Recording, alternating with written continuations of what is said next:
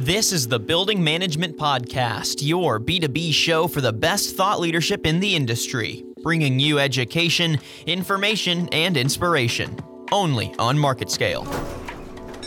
As people become more comfortable in the home building automation space, they want to be able to take this commercial as well. So regardless of the ups and downs in the stock market, if these manufacturers, these plants, and these entities want to stay open, they need water.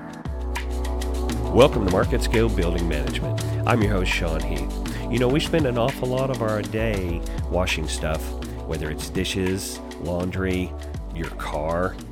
All three of those processes are in constant flux. They always change. There's always something new and improved.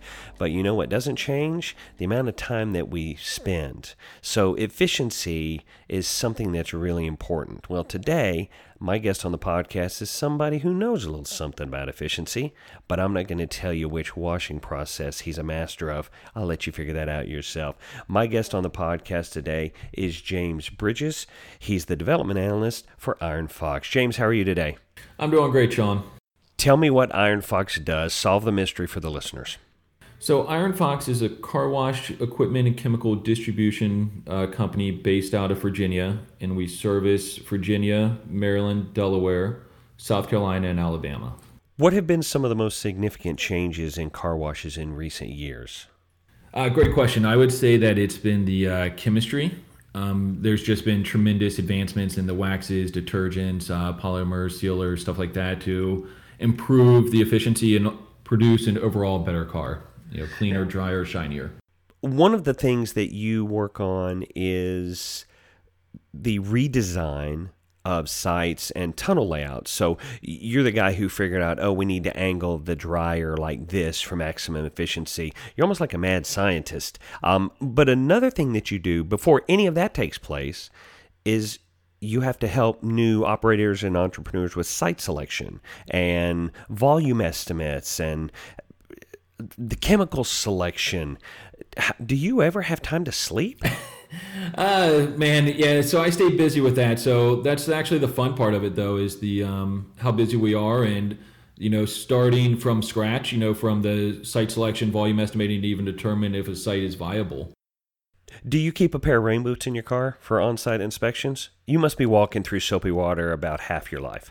Oh, I'll always wear boots every day, just about. You mentioned uh, wax. I have to say, I know in my heart that when I drive my car through a tunnel car wash, it's just, I have this feeling it's just getting washed right off my car. It's, is it, it's not, right? No. So the wax applied in a tunnel still does a fantastic job. Um, you know, helps make the car a little shinier, a little drier. Um, it still does a great job in the tunnel. And there's no such thing as dry cleaning for cars, is there? Nope, no dry cleaning for cars. So if I see a car wash that says new dry cleaning, they're pranking me. Yeah, yeah, the, you need you need water. Let's talk about that. You know what, I guess I didn't even think about that until now. Do you have to different qualities of water? Because you mentioned that you have um, sites from Maryland all the way down to South Carolina. Water's not the same everywhere, is it? Oh, no, water um, water will change from municipality to municipality. You know, different cities will have different quality of water. Um, that, so that's part of first step that we do when we... Um, either set up a site or um, start setting up chemicals is we test the water uh, to see how many parts per million are in there. Is it really hard or really soft to determine how much chemical we need? Maybe we'll add a water softener for equipment selection. Um, you know, a lot of a lot of different variables depending on the quality of the water that we that's on site. So, so you have to take into account hard water versus soft water, and you have to go into the lab and do all the calculations. And man, that sounds like a lot of math. Yeah, there's a little bit of um, you know, a little bit of science to it and a little bit of art, I guess, as far as to, you know, determining all of that. I mean, I'm going to guess you never get bored. Oh no, um, every day is a little different too because of the, you know, different sites, different uh, different equipment layouts. You know, every day is a little different. Let's say I'm an entrepreneur.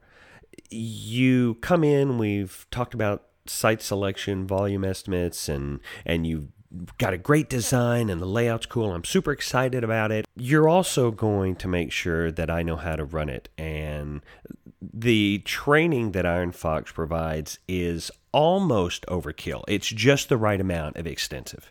Yeah, so absolutely. At Iron Fox, um, we we want to help from beginning to end. So we're going to help with the real estate selection, um, volume analysis, uh, equipment selection, and you know install and maintenance training. But you know even after you open, we're still going to be there, and we're going to help you with uh, best practices, you know pro- policies that you should be implementing, uh, training on equipment repair and maintenance as well.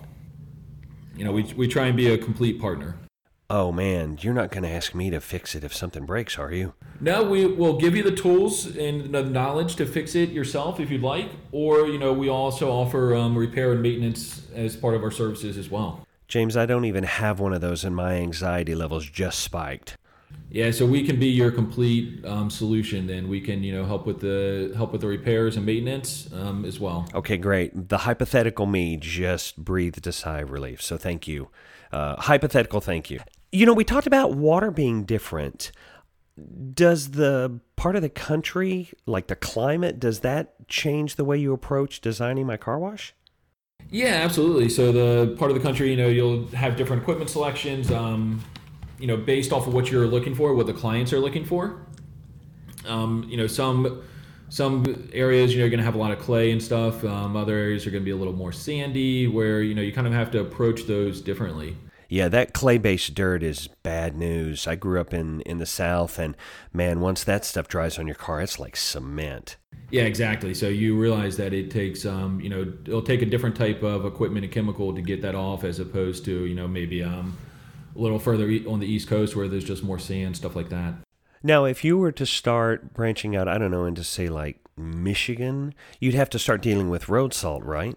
Yeah, absolutely. So from there, you'll probably um, offer like maybe some more underbody um, washes or rust inhibitor, stuff like that, to protect the uh, protect the metal from the salt. Ultimately, I think one of the most powerful parts of a car wash is the water pressure, right? I mean, that's what blasts the dirt off. Do you have to take into account the changes in paint finishes and the advances in clear coats and things like that when you're determining the right amount of water pressure? Uh, yeah, so absolutely. So water pressure is obviously very important, um, but you also need to look at what type of cars you're washing. Are they newer cars where the clear coat's still intact and you know they're going to dry, clean, and dry easier, or are they a little more weathered cars where you know some part of the clear coat's missing? Maybe you're dealing with just um, you know. the raw metal, a little bit of paint on there. You have to treat that differently um, than the newer cars with, you know, good solid clear coat on there.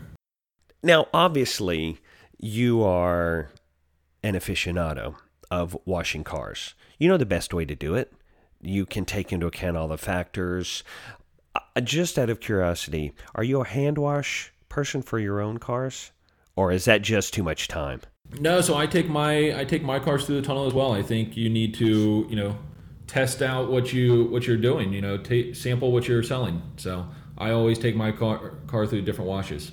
Now you do have some experience prior to Iron Fox as an investment, I guess analyst would be the right way to say it.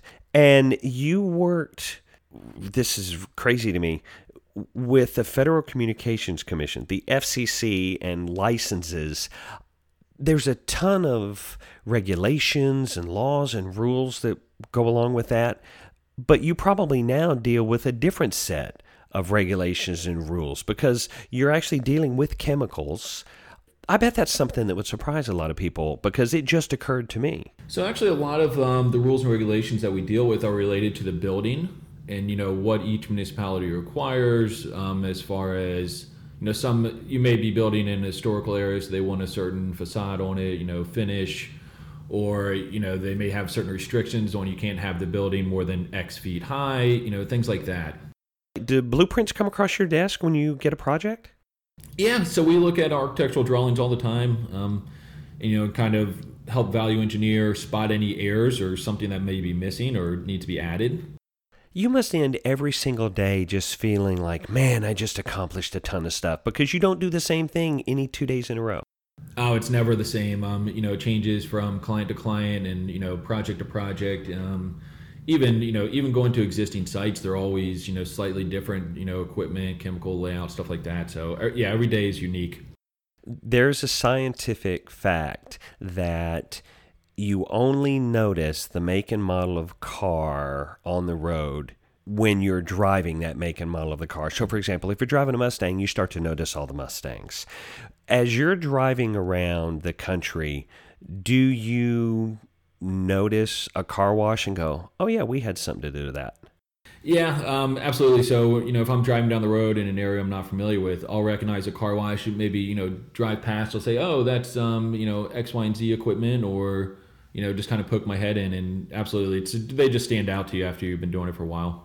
Now, how hard is it to fight the urge to pull up and go, hey, you know what, if you tweak this thing right here, this would fix that? Do you find yourself having to, to hold back? Uh, no, I don't think so. Um, you know, you always got to be careful that you're not stepping on toes. But I think, um, you know, most people are welcome friendly advice.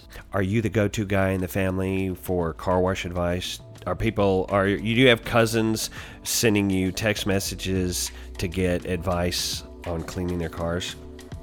Yeah, all the time. Um, yeah, family members always reaching out to me, you know, asking any questions related to the car wash. See, that's the problem. You can't let people know that you know stuff, James.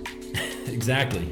That's a rookie mistake. That's fine. My guest on the podcast today, excellent source of advice and straight-up knowledge, James Bridges, development analyst for Iron Fox. James, man, thanks so much for taking the time today. I really appreciate it. All right, thank you, Sean. I really enjoyed it.